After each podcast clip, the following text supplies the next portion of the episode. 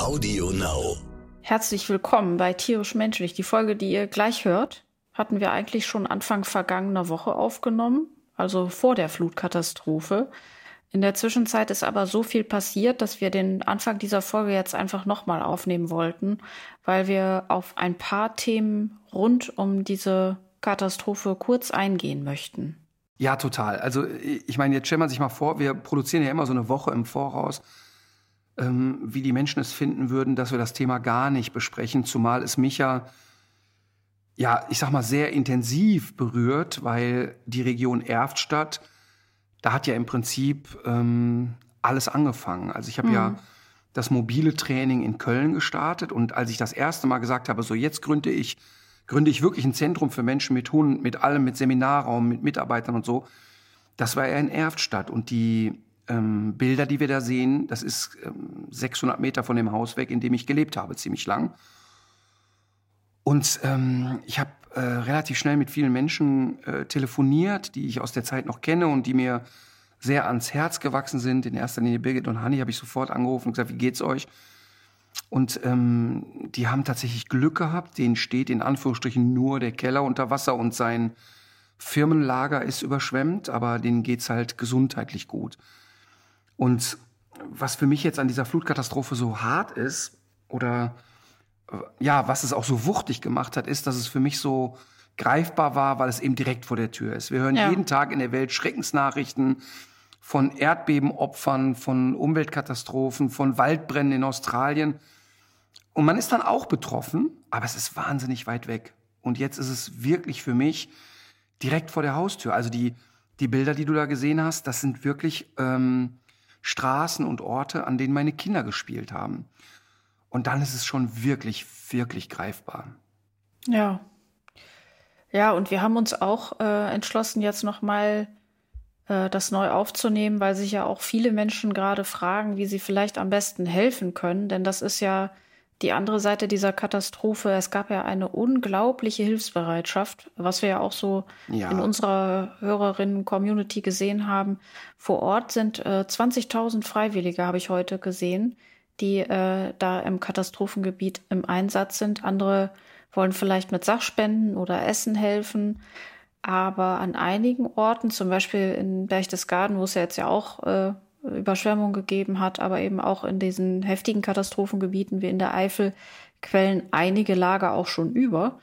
Und ähm, da ist es jetzt vielleicht gar nicht mehr so die praktische, unmittelbare Hilfe, die gefragt ist. Äh, aber da bietet sich jetzt immer noch die Möglichkeit, mit ein paar Euro zu helfen.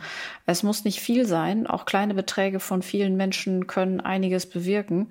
Und da gibt es mittlerweile einige Möglichkeiten.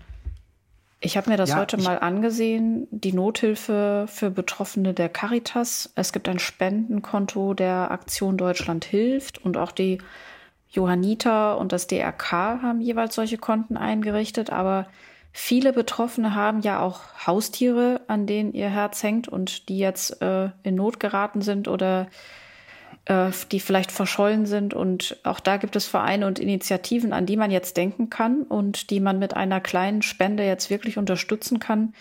Da ist zum Beispiel die Tierrettung Essen e.V. zu nennen, die in den vergangenen Tagen zum Beispiel Ponys äh, von überfluteten Weiden gerettet haben vor dem Ertrinken. Und äh, für die Tierhalterinnen ist das natürlich kostenlos, aber die Ausrüstung, der Sprit, die Verpflegung von Mensch und Tier, all das kostet Geld und da kann man natürlich jetzt helfen. Ja, und ich, und ich meine, du kannst dir ja vorstellen, mich haben bei Instagram und Facebook also wirklich gefühlt, also gezählt, mehr als 50, geschätzt eher um die 80, ähm, auch Einrichtungen angeschrieben, die gesagt haben, Martin, du hast eine Reichweite, bitte poste das, was wir machen.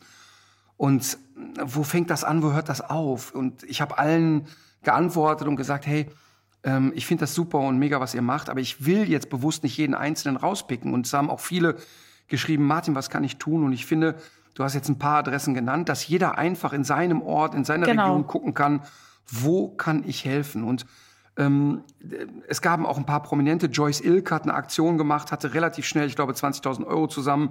Äh, Dunja Hayali hat mich heute angeschrieben und gesagt, hey, ich hab, bin live gegangen und habe, glaube ich, 14.000 Euro sofort eingesammelt. Also, also viele machen auch was und ich bitte einfach darum, dass jeder in dem Rahmen, wie er es kann und an die Organisation oder in dem Moment einfach was tut. Ja. Ähm, wir haben das auch gemacht. Wir, wir sammeln gerade unter all unseren Hundeschulen deutschlandweit und werden auch einen Betrag spenden. Ich kann noch nicht einschätzen, wie viel da zusammenkommt. Ich bin mir relativ sicher, dass wir ähm, mit Sicherheit äh, fünfstellig werden. Aber äh, es geht auch gar nicht darum, wie viel es ist, sondern jeder kann jetzt irgendwie was tun. Und das ist ja eigentlich auch, so hart sich das jetzt anhört, auch nochmal irgendwie so ein Moment, wo man merkt, es gibt eine große Hilfsbereitschaft. Ja. Und umso mehr, mir ist ja vorgestern, ich will jetzt hier nicht wieder äh, politisches äh, Kabarett machen, mhm. aber mir ist ja gestern wieder der Hut hochgegangen. Also jetzt, wenn es ausgestrahlt wird, ist es jetzt, glaube ich, vier Tage alt, ähm, wie Laschet sich im Hintergrund beömmelt, während eine todernste Rede über Opfer gehalten wird und er ja dann auch da äh, Betroffenheit heuchelt und im Hintergrund lustige Witze erzählt. Viele haben mich angeschrieben und haben gesagt, naja, vielleicht war es eine Übersprungshandlung. Ähm, aber wenn man sieht, wie der da steht, der ist völlig in anderem Thema. Und wenn man mal den Unterschied sieht, hast du es mitgekriegt mit Angela Merkel? Mm, was denn? Sie, sie, war, sie war vor Ort. Ach so, ja. Und hat einen, und hat einen Journalisten hart gemaßregelt. Ja, ja von der Bildzeitung, ne?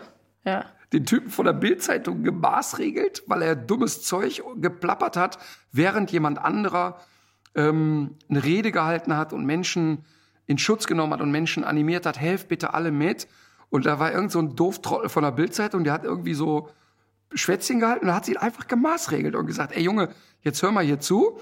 Ähm, es ist jetzt nicht der Zeit für blöde Sprüche. Und, und ich möchte da auch nochmal sagen, warum ich ähm, so empört war über Armin Laschet gar nicht, weil ich glaube, man darf keine Witze machen. Ich finde, dass ähm, Humor ein wichtiger Faktor ist und man darf Spaß haben.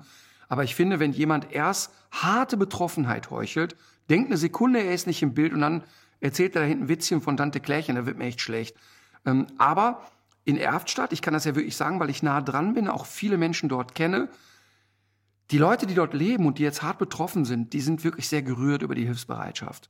Ähm, das muss man echt sagen. Wirklich, wirklich. Also eine tolle ja, eine ein, ein toller Aktion von Bürgern, die einfach sagen, so jetzt packen wir alle mit an, Großkino. Ja, und es gibt ja auch einige Tierheime, die von der Flutkatastrophe betroffen sind und gerade da, wenn jemand gerade nicht so weiß, wer hat es jetzt vielleicht am meisten nötig, ähm, der Deutsche Tierschutzbund hat ein Spendenkonto eingerichtet für die Tierheime, die jetzt in Not sind. Ähm, einige mussten ja auch evakuiert werden, bei anderen sind die Futtervorräte äh, unbrauchbar, weil sie unter Wasser oder Schlamm gestanden haben. Das wäre sonst auch noch mal so eine zentrale Anlaufstelle. Und viele Wildtiere äh, sind ja auch betroffen. Ähm, das befürchtet der Tierschutzbund. Äh, ganz genau weiß man das jetzt natürlich alles noch gar nicht, aber es gibt ja momentan auch noch einige Jungtiere, die sich nicht oder nicht schnell genug in Sicherheit bringen können. Und das sind äh, zum einen eben so Kleintiere wie Kaninchen, Hasen und Jungvögel, aber auch größere wie eben Rehe und so weiter. Und Spaziergänger mit Hund tun äh, diesen Tieren einen Gefallen, wenn sie jetzt von diesen ähm, Wasserufern sozusagen, von diesen Uferflächen Flächen fernbleiben, weil sie sonst nämlich eben den Fluchtreflex auslösen und die Tiere wieder zurück ins Wasser, äh, weil die Tiere dann eben zurück ins Wasser gedrängt werden. Also davon am besten fernbleiben. Das sind noch so die Tipps, die man geben kann. Mich hat abgesehen von jetzt dieser, diesem Laschet-Debakel, wobei ich da auch sagen muss, ähm, mir hat das auch nicht gefallen, was ich da gesehen habe, aber es ist jetzt auch an der Zeit, mal über Fakten zu sprechen und darüber, ähm, was wir jetzt eigentlich tun müssen, um solche Situationen in Zukunft zu verhindern. Also kurzfristig durch eine bessere Warnung, durch Klimaanpassung, durch besseres Katastrophenmanagement. Und das muss man nochmal so in aller Deutlichkeit sagen. Was die Klimatologen jetzt zu diesem Wetterphänomen sagen, das ist eindeutig. Natürlich kannst du einen Starkregen einzeln nicht auf die Klimakrise zurückführen. Aber du kannst es natürlich in der Häufigkeit. Wenn ich jetzt, wenn wir Karten spielen oder wenn wir keine Ahnung, irgendwas würfeln und ich würfel ständig eine 6, kommt irgendwann der Verdacht auf, dass der Würfel vielleicht gezinkt ist. Also vielleicht noch nicht beim ersten Mal oder beim dritten Mal, aber wenn so oft eine 6 gewürfelt wird, dann stimmt irgendwas nicht. Und so ist das mittlerweile mit dem Wetter. Und wir, die wissen auch warum. Und das ist auch entgegen aller möglichen äh, äh, ja, Falschmeldungen von der Bildzeitung in den letzten Tagen auch unstrittig. Man hat einmal das Problem, dass durch die Erwärmung mehr Wasser in der Atmosphäre ist. Und dieses Wasser muss irgendwo hin. Und dann gibt's eben diese globale Situation, dass äh, durch die durch das Schmelzen der Pole, also durch die, durch die Eisschmelze, verändert sich dieser Jetstream, der sonst dafür gesorgt hat, dass sich Hochs und Tiefs einfach stärker abgewechselt haben. Jetzt haben wir die Situation, dass diese Wetterlagen einfach viel beständiger sind, weil sich dieser Jetstream so verlangsamt hat. Und das sind zum Beispiel zwei Effekte, die du ganz, auf die du ganz eindeutig mit dem Finger zeigen kannst, die dazu führen, dass wir so ein, solche Situationen in Zukunft einfach sehr viel öfter haben werden. Und das hat mich zum Beispiel auch so ein bisschen geärgert. Äh, ich habe irgendwie zum Beispiel so einen Post gesehen, äh, das war so ein Foto mit einem sehr schweren Einsatzfahrzeug vom Roten Kreuz, glaube ich, irgendwie so ein Dieselfahrzeug, was so durch ganz hohen Wasserstand fährt. Und dazu gab es einen Schriftzug äh, nach dem Motto, wie denn die Katastrophe ohne Benzin und Diesel bewältigt werden soll, wenn es keinen Strom Gott, mehr gibt. Ja. Wie dumm ist das? Wenn nur noch E-Autos fahren und zum Glück sei die Energiewende noch nicht vollzogen. Wie kann in einer solchen schrecklichen Situation so eine Umkehr von, von Ursache und Wirkung wie kannst Düm, Dümmster Zynismus ist das. Ja, und es ist, mich, was mich so erstaunt hat, ist, äh, wie oft mir das in die, in die, in die Timeline gespült worden ist. Also dieser Post, der muss sich offenbar richtig gut verbreiten auch. Und da wäre schon auch irgendwie so, mich hat das geärgert und ich finde auch, man kann erwarten, dass man so einen geistigen Durchfall nicht einfach so mit, mit dem schnellen Daumen einfach weiter verbreitet, sondern einmal darüber nachdenkt. Es gibt U-Boote, die elektrische Antriebe haben. Es gibt von Forschern so Tiefsee äh, Geräte, mit denen die irgendwie in die tiefsten Gewässer vordringen, die elektrisch betrieben sind. Es geht immer darum, wenn du so ein, äh, so, ein, so ein Hilfeleistungsfahrzeug hast, wofür ist das gebaut? Das ist durchaus möglich, das auch elektrisch zu machen, aber darum geht's doch verdammt nochmal gar nicht. Die Berliner Feuerwehr hat zum Beispiel so ein Teil, aber es muss doch jetzt klar sein, wir müssen alles tun, um uns selbst zu retten. Aber entschuldige, genau das ist es doch. Wir haben doch nicht eine Klimathematik, weil Rettungsfahrzeuge ja. dieselbetrieben sind. Das ist absurd nee, es geht, ja, es geht ja darum, dass wir dann ja völlig verloren sind. Und es, nee, aber ja. weißt du, weißt du, jetzt bei der ganzen Geschichte, du hast ja total recht. Jetzt geht's erstmal um Erste-Hilfemaßnahmen und was können wir tun. Hm. Aber ich meine, wenn wir, und äh, damit wir uns nicht falsch verstehen, ich habe jetzt kein persönliches äh, Thema mit Armin Laschet oder so etwas. Hm. Ähm, aber weißt du, vor zwei Wochen sagt dieser Mann, ja jeder, äh, der irgendwie sagt, ja Wissenschaftler haben gesagt, den muss man kritisch beäugen. Ja. Und uns erklären seit 20 Jahren Klimaforscher, 40. Leute, oder seit 40 Jahren, ja. wir springen hier lachend in die Kreissäge. So ist es. Und wenn sich nicht gravierende Dinge ändern, Gesetze ändern, Marschrouten ändern, Verhaltensweisen ändern, haben wir ein Problem. Und und, und jetzt ist so etwas da und wir sagen so, ach, huch, es hat geregnet. Ja, ich meine, ähm, es ist ja, als ich gehört habe, es sind in einem Ort in der Eifel tausend Menschen verschollen. Ja. Da, da ist mir heiß und kalt geworden. Das ist, eine, das ist eine Nachricht, die hörst du sonst aus dritte Weltländern und bist betroffen. Jetzt hast du es vor der Tür. Ähm, Gott sei Dank sind ja viele hunderte von denen wieder aufgetaucht. Aber trotzdem sind ja viele Menschen gestorben, zu Schaden gekommen und so weiter. Also so hart es sich anhört, wenn wir jetzt nicht erkennen, es muss sich politisch gravierendes verändern, ähm, also dann kannst du echt den Menschen nicht mehr helfen. Und ähm, ich habe, ich, ich, als ich 14 oder 15 war, äh, Mitte der 80er Jahre gab es eine, gab's eine Sendung oder eine Aktion im öffentlich-rechtlichen Fernsehen, Willy Wipfel macht die Bäume wieder grün. Also oh ja. Äh, Willy Wipfel war kein rein. Sympathieträger, muss man dazu sagen. Nee, Willy Wipfel war irgendwie ein Blödbacke, aber trotzdem ja. ging es schon darum, Bäume wieder grün zu machen. Und ich meine, jetzt, bei, bei aller Härte, die es jetzt die Menschen getroffen hat, hoffe ich auch, dass es dazu dient, dass, ein Weckruf, dass es ein Weckruf war und die Menschen wirklich auch bei einer politischen Wahl wissen, wir müssen uns jetzt wirklich damit auseinandersetzen, gar nicht, wer ist die handelnde Person. Es geht nicht darum, wer wird Kanzler, nee. sondern welche Inhalte bietet eine Partei, die realistisch dazu beitragen kann, dass wir solche Klimakatastrophen langfristig verhindern können. Und wir können ja alle nicht heute einen Stecker rausziehen und alles Nein. ist gut. Aber es muss jetzt jemand die Eier haben zu sagen, wir ändern hier gravierende Dinge. Es geht ja jetzt eigentlich Völlig darum, wurscht, dass man die genau. Politikerinnen aller Parteien dazu bringt, uns und unsere Kinder vor den Folgen dieser Krise besser zu schützen, langfristig und auch ganz akut durch besseres Katastrophenmanagement und durch bessere Klimaanpassung. Und da immer die Wirtschaft zu nennen, dieser die Vorrang vor dem Klima haben soll oder die irgendwie geschont werden soll, das wird immer absurder, gerade wenn man sich auch dieses massive, wenn man sich dieses Ausmaß von Zerstörung jetzt auch eben ansieht. Aber ganz ehrlich, ne, auch da wieder immer, wenn ich höre, ja, aber wenn wir äh, klimatisch, politisch was verändern, äh, was macht das mit der Wirtschaft? Wenn, die, wenn das Wirtschaftssystem damit ein Problem hat, dass wir klimaneutraler leben wollen, dann ist das Problem nicht das klimaneutrale Leben, sondern das Wirtschaftssystem. Es aber ist unlogisch. Lange Rede, kurzer Sinn. Ich möchte noch mal einmal kurz darauf zurück.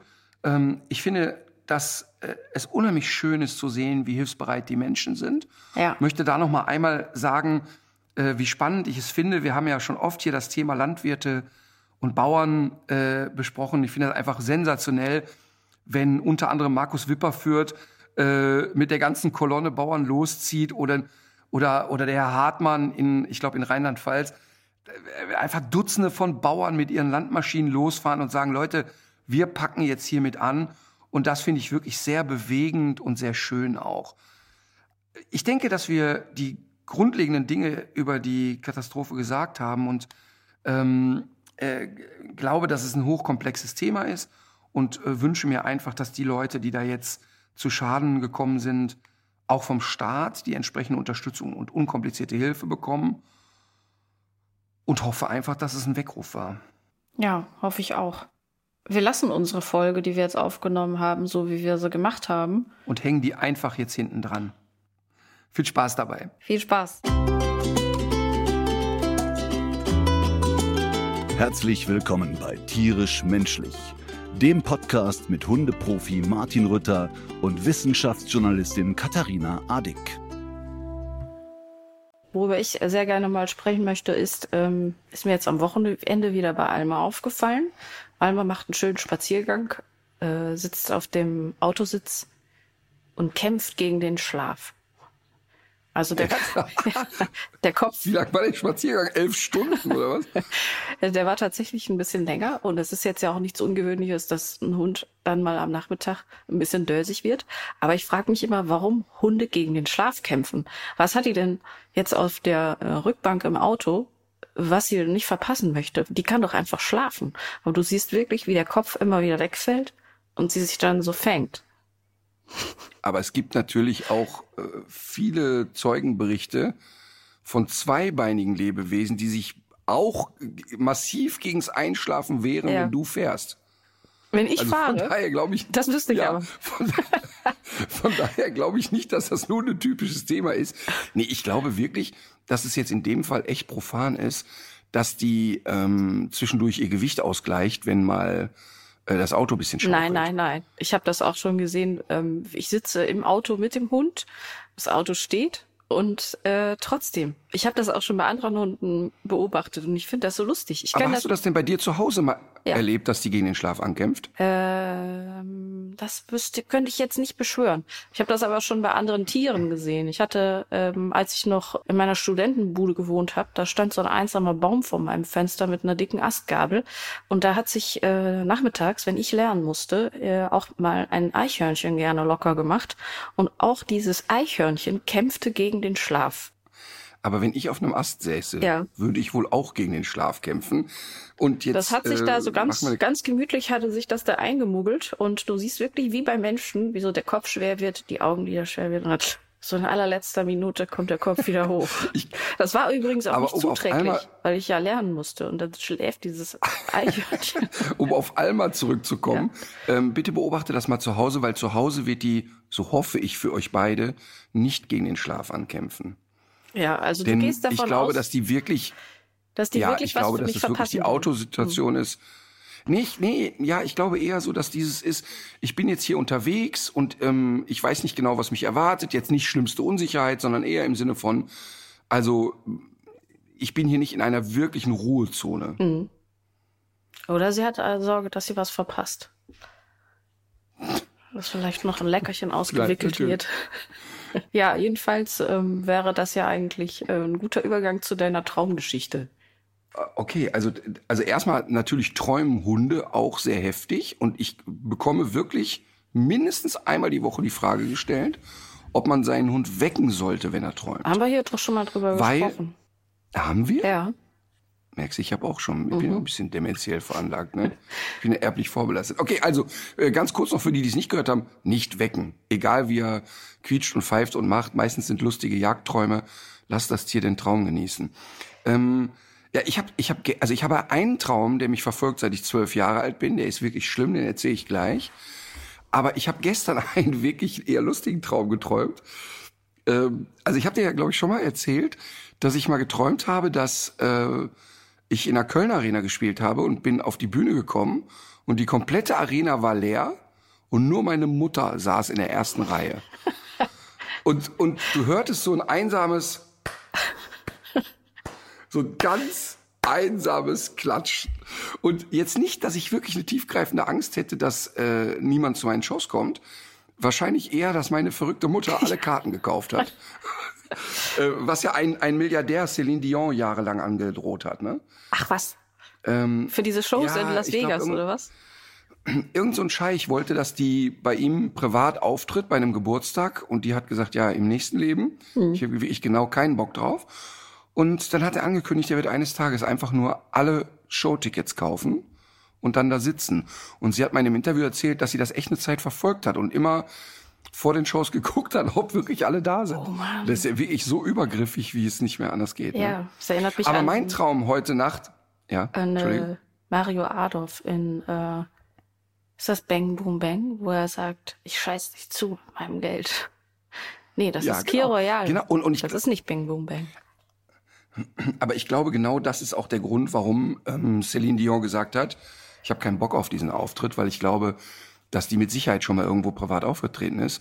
Aber es ist ja immer so ein bisschen etwas, wenn jemand kommt und gibt dir das Gefühl, du sollst den Hofnarren mhm. geben.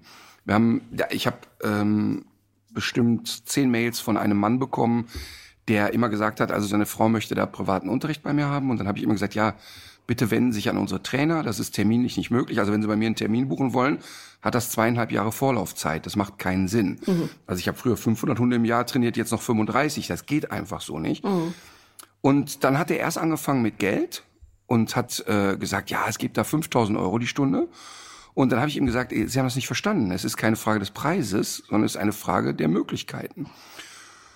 Und dann ähm, kam der mit sozialem Druck und hat gesagt, ja, ich spende an eine Tierschutzorganisation 10.000 Euro, wenn Sie meiner Frau eine Einzelstunde geben. Und dann ah. habe ich wieder gesagt, auch die Nummer funktioniert nicht. Und dann ist er zu einer meiner Shows gekommen, hat sich in die Schlange gestellt. Ich wusste natürlich nicht, wie der aussieht oder mhm. so. Hat sich in, in, die Schlange gestellt und hat dann da palavert. Mhm. Ja, das ist hier der Herr Rütter, der äh, gibt sich immer aus, als wäre er großer Tierschützer und würde sich für den Tierschutz engagieren. Aber äh, er hat es nicht mal für nötig gefunden, eine Stunde Zeit zu investieren für 10.000 Euro für den Tierschutz. Aha. Und ähm, daran, daran, weißt du, und das ist so die Geisteshaltung, äh, so gebe er mir den Hofnarren. Ja. Und so Leute können mich richtig am Arsch lecken. Ja, das ist fies. Wonach suchst du denn jetzt eigentlich noch deine, deine Trainingskandidaten aus? Ja, also manchmal ist es die Geschichte dahinter. Also ich habe eine, eine ganz süße Nachricht bekommen von einem zehn- oder elfjährigen Kind und die ähm, macht so Tricks mit ihrem Hund und hat darüber eine Klassenarbeit geschrieben. Mhm und wollte, dass ich mir die, oder so, eine, so ein Referat, aber 15 Seiten oder sowas, und wollte, dass ich das ein bisschen gegenlese. Und mit der habe ich ein bisschen hin und her gemailt und ein paar Tipps gegeben. Oder viele äh, Diplomarbeiten oder Abi-Arbeiten kriege ich geschickt, wo ich mal mit reingucke. Oder ähm, ich mache also die Fälle, die ich aus, also mit der Kamera sind es ja ungefähr so 30 Fälle und außerhalb der Kamera zwischen 5 und 10. Und meistens sind das Fälle, die bei uns im Netzwerk landen und die aber irgendetwas haben, wo das ganze Netzwerk sagt, was ist das denn jetzt? Mhm. Und die laden wir dann zu Fortbildungen ein. Ich mache ja mit den Trainern immer Fortbildungen. Und diese Hunde laden wir dann zur Fortbildung ein und gucken uns die dann alle gemeinsam an. Das heißt, du entscheidest das Zum ja immer nach, äh, nach, in, nach dem Inhalt, so das zu sagen, oder wie der Fall ist. Und es geht nicht um irgendwelche Gefälligkeiten ja, für äh, Verwandte, Schwibschwager oder Nein, es geht, nein, das ist dann fachlich interessant. Ich meine, du musst dir ja vorstellen, jetzt, ich hab, mach das jetzt 26 Jahre und habe 6.500 Hunde im, im Training gehabt. Und ich verstehe, dass für jeden Menschen einzeln der eigene Hund gerade das größte Problem ist. Und ich will das auch überhaupt nicht abfällig sagen, aber die, die Leute werden auch verstehen, was ich meine. Du hast dann irgendwann keine Lust mehr, einem fünf Monate alten Labrador Sitz beizubringen, mhm. weil das einfach inhaltlich natürlich ja ein bisschen dünn ist sozusagen. Und deshalb habe ich dann irgendwann angefangen, mich total darauf zu fokussieren. Ich habe ja immer ein Faible gehabt für kompliziertere Hunde, für aggressive, für eher ängstliche Hunde, ähm, für offensiv-aggressive Hunde. Das war immer so ein bisschen mein Steckenpferd. Und jetzt heute ist es eben so, dass ich mich sehr stark für Verhaltensstörungen interessiere. Und das, was die meisten Menschen aber eine Verhaltensstörung nennen, ist einfach nur ein problembehaftetes Verhalten, was sie nervt. Mhm. Und keine Störung. Also ein, ein Herdenschutzhund, der keinen mehr reinlässt, hat keine Verhaltensstörung.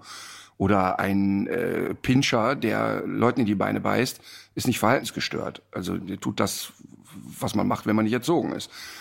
Ähm, aber wir haben dann eben Hunde da, die drehen sich im Kreis bis zur Erschöpfung, die ähm, äh, zeigen stereotype Verhaltensmuster oder sind ähm, total ambivalent, also zeigen auf ein und dieselbe Reak äh, Situation zig unterschiedliche Reaktionen. Also sind null konstant und sowas. Und das macht mich halt ein bisschen an. Aber wenn du von Gefälligkeiten sprichst, natürlich passiert es auch, dass in meinem Freundes- und Bekanntenkreis einer anruft und sagt, hör mal, der Hund meiner Oma, der dreht wirklich durch. Kannst du da mal drauf gucken? Oder, oder ich habe am Telefon mal drei Fragen. Und das gehört ja auch zum Leben dazu. Ähm, und die Leidenschaft fürs Training ist ja nicht weg, mhm. aber ich kann mich ja eben auch nicht vierteilen. Also ich meine, guck mal, wir betreiben ein Netzwerk mit 120 oder 140 Schulen, ähm, haben 250 Trainer im Netzwerk. Inzwischen arbeiten 300 Menschen bei mir in den Firmen. Ähm, ich mache viele Shows, ich mache Vorträge. Ähm, ich lasse mir ja die, die Vorträge an den Unis auch nicht nehmen. Nach wie vor mache ich ja immer noch Vorträge an Unis. Ähm, wir machen einen Podcast, wir machen Fernsehproduktionen und, und, und da muss man irgendwann auch mal eine Entscheidung treffen. Ja. Und dann ist eben die Welpengruppe ein bisschen hinten rübergefallen. Ja, aber es ist ja auch mal gut, das so transparent zu machen, wie diese Entscheidung fällt. Dass das eben nichts damit zu tun hat, wie viel Geld einer auf dem Tisch liegt oder ähm, Na, überhaupt sondern nicht. dass es immer noch so ist, dass es äh, um um den Fall als solchen geht und um, wie Ja, was ja so lustig ist, jetzt wurden gerade äh, VIP-Hundeprofi-Folgen wiederholt. Die waren sieben, acht Jahre alt. Und dann kommen sofort so, ja, aber zu Mickey Krause fährt er aber. Hm. Ja, das ist sieben Jahre her und das ist ein super Beispiel. Ja. Also, keine Ahnung, ich weiß nicht wie oft, aber wirkliche A-Prominenz bei mir anruft und sagt, hör mal, ich habe ein Problem. Dann höre ich mir das auch gerne an, gebe eine Einschätzung und dann, genau wie bei allen anderen Menschen auch, kriegt er den ortsansässigen Trainer empfohlen aus meinem Netzwerk mhm. und ist happy damit. Ja. Einfach mega happy damit. Und die, und die, und gerade die etwas prominenteren Leute verstehen das total, weil oft von diesen Leuten der Kalender so voll ist, dass die ja auch sich nicht vierteilen können und total nachvollziehen können, dass meine Zeit begrenzt ist. Also das ist, und vor allen Dingen das Spannende ist ja, ne, wenn die, ich habe das früher schon gemerkt, als ich noch kein Netzwerk hatte, hatte ich ungefähr zehn festangestellte Trainer.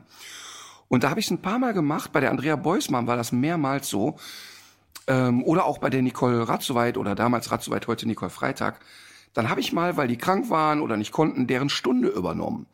Da haben die Leute sich immer mega gefreut. Boah, jetzt hat der Chef die Stunde gemacht. Und nach der Stunde waren die aber genauso froh, dass ich wieder weg war. Weil die hatten sich dann so an den jeweiligen Trainer oder die Trainerin gewöhnt, ja. weil die gesagt haben, nee, das gefällt mir viel besser weil das ja auch so ein bisschen mit der Persönlichkeit eines Trainers zu tun hat. Natürlich muss der wissen, wovon er redet. Mhm. Das ist ja immer die Basis, aber dann hat es mit der Persönlichkeit zu tun. Und da haben wir wirklich ein, ein mega Netzwerk gegründet. Ich meine, du hast es ja selber erlebt. Du warst bei der Ellen in Köln. Genau. Und hattest ja auch nicht das Gefühl, da hätte ich aber lieber mit dem Martin Training gehabt. Nee. Ich gucke Ellen ja auch sehr gerne in den äh, TV-Formaten zu, gerade weil das spannend ist, wie sie die Situation einschätzt und wie schnell sie sich da auch ein Bild macht, wie schnell sie auch das Problem zwischen Mensch und Hund erkannt hat. Äh, so, wo waren wir denn jetzt stehen geblieben? Äh, Achso, aber eigentlich wollten wir doch über meinen Traum genau, sprechen. Wir ja. waren doch über das Klatschen meiner Mutter und Céline Dion. Ich habe heute Nacht geträumt. ich bin nicht so ein, wie soll ich sagen? Also, meine Kinder waren in einer als sie noch Kinder im Kindergartenalter waren, in einer Privatinitiative. Wolke 7 hieß dieser Verein. Mega Kindergarten, also kann man wirklich und muss man seine Kinder hinschicken. Echt cool gemacht. Und die haben aber auch, ähm, also der Preis und so, das war alles fair und das war alles prima. Aber es gab so die Pflicht, dass die Eltern sich auch einbringen und zum Beispiel Basteln. mal ein Gerüst streichen oder Rasen mähen oder einfach sich so sozusagen an dem Erhalt der Gruppe, äh, ja, dass sie sich einbringen. Und ich, ne, bin bei solchen Sachen sofort raus. Das erste, was ich gefragt habe, äh, was ist, wenn man das nicht macht und was kostet es? Ja, die würden dann halt mal so im Kopf haben, dass man so pro Halbjahr 25 Stunden Arbeit einbringen sollte oder 20. Also jetzt echt überschaubar. Mhm. Ähm, aber man könnte auch 10 Euro die Stunde dafür spenden. Habe ich direkt vorab für die nächsten drei Jahre bezahlt. Weil ich genau wusste, ich werde es nicht machen. Ich, ich werde es einfach nicht machen. Und zwar nicht aus Faulheit. Und zwar nicht, weil ich äh, jetzt zu faul bin, ein Gerüst zu streichen oder weil ich mir nicht zutraue, sondern weil ich so eine boah, so eine Panik habe vor dieser künstlich herbeigeführten Gesprächssituation. Mhm. Das heißt, ich stehe dann da irgendwie mit Vater Schmitz und Mutter Müller und wir streichen da ein Geländer und sagen, und wie ist es? Ja, muss. Ist ja schön hier. Ich hasse das wie die Pest. Smalltalk. Meistens. Bitte? Smalltalk. Ja, Smalltalk. Ich hasse das ja. Ich bin auch wirklich nicht sehr gut darin. Ähm, aber immer, wenn ich in so eine Situation gehe, lerne ich total nette Menschen kennen. Mhm. Also es ist wirklich, gerade bei Wolke 7 habe ich ausschließlich nette Leute kennengelernt. Bei jedem Sommerfest, wo ich irgendwie mit den Kindern war, einfach nur nett war das. Und jedes Mal, ich bin ja so jemand, der so schnell gerührt ist, haben die Kinder da was vorgeführt. Ich stand immer heulend in der Ecke und fand das so niedlich alles. Aber trotzdem habe ich so diesen Schub nicht so. Auf jeden Fall war ich jetzt gestern in einem, in meinem Traum. In irgendeinem Verein haben meine Kinder sich angemeldet. Ich kann dir gar nicht sagen, wo es war ja, Papa, du musst mal mitgehen, die sind alle nett und so, ne? Und ich gehe ja dann total gerne mit. Ich habe mir immer die Ballettaufführungen von Mirja angeguckt und so weiter und also so, so weit es irgendwie beruflich möglich war. Und habe mir das alles immer angeguckt und war auch immer alles schön und Touren und keine Ahnung. Aber eben die Vereinsmeierei ist nicht so meins. So, mhm. auf jeden Fall ich in dem Traum, ja, Papa, komm doch mal mit. So, ich dahin, total nett, alles war super. Und plötzlich Schnitt, die ganze Szenerie wird ruhig und der Betreiber dieses Vereins sagt so, und jetzt möchte ich noch vorstellen, den Vater eines neuen Mitgliedes. Herzlich willkommen, Martin Rütter. Schön, dass Sie da sind. Und jetzt gar nicht so die Prominummer, gar nicht, mhm. sondern im Sinne von, stellen Sie sich doch mal vor, und was hat Sie denn bewogen, hier in diesem Verein mitzumachen? Also wie in so einer Selbsthilfegruppe. Das war so schlimm. Ich stand dann da, keine Ahnung, 50 Eltern glotzten mich an und jetzt sollte ich da brav reden und Antwort stehen, warum ich diesen Verein so toll finde und so weiter. Ey, Folter. Und normalerweise, ich weiß, dass jetzt viele Leute denken, ja, aber der spricht vor Tausenden von Menschen. Das ist was anderes. Es ist einfach was komplett anderes. Diese, dieses Smalltalk und alle gucken mich an und so. Und das finde ich so schlimm. Und du hast ja auch nicht mehr deinen Stoff, also der, in dem du dich zu Hause äh, fühlst, du bist ja dann nicht mehr, du trittst ja nicht mehr in deiner Expertenrolle dann auch auf. Ja, das stimmt, aber ansonsten bin ich ja auch eine Labertasche. Mhm. Nur da ist es so, worüber soll ich denn jetzt reden? Also, was, was, was gibt's denn hier so Schönes? Was oh, war das, das denn überhaupt für ein Verein? Ganz schlimmer. Ich weiß, weiß ich nicht. Ich habe keine Ahnung. Wahrscheinlich irgendein Sportverein wieder. Ich, ich weiß es nicht. Es war auf jeden Fall schlimm. Aber ursprünglich wollte ich ja so und jetzt wirklich äh, an alle Therapeuten da draußen. Ich werde jetzt wirklich die Hose runterlassen. Schlimmer Traum. Ähm, und dieser Traum hat mich als Kind und Jugendlicher fertig gemacht. Also ich habe den, ich glaube mit zehn oder zwölf, das erste Mal, zwölf, dreizehn, weiß ich nicht mehr, das allererste Mal geträumt. Und ich habe den bis vor fünf, sechs Jahren, also mit regelmäßig meine ich früher locker alle 14 Tage. Und, ähm, und immer der gleiche Ablauf. Immer an der gleichen Stelle wach geworden. Das fing immer an der gleichen Stelle an. Und so seit fünf, sechs Jahren habe ich diesen Traum im Grunde nur noch einmal im Jahr. Also da ist es dann nicht mehr so schlimm.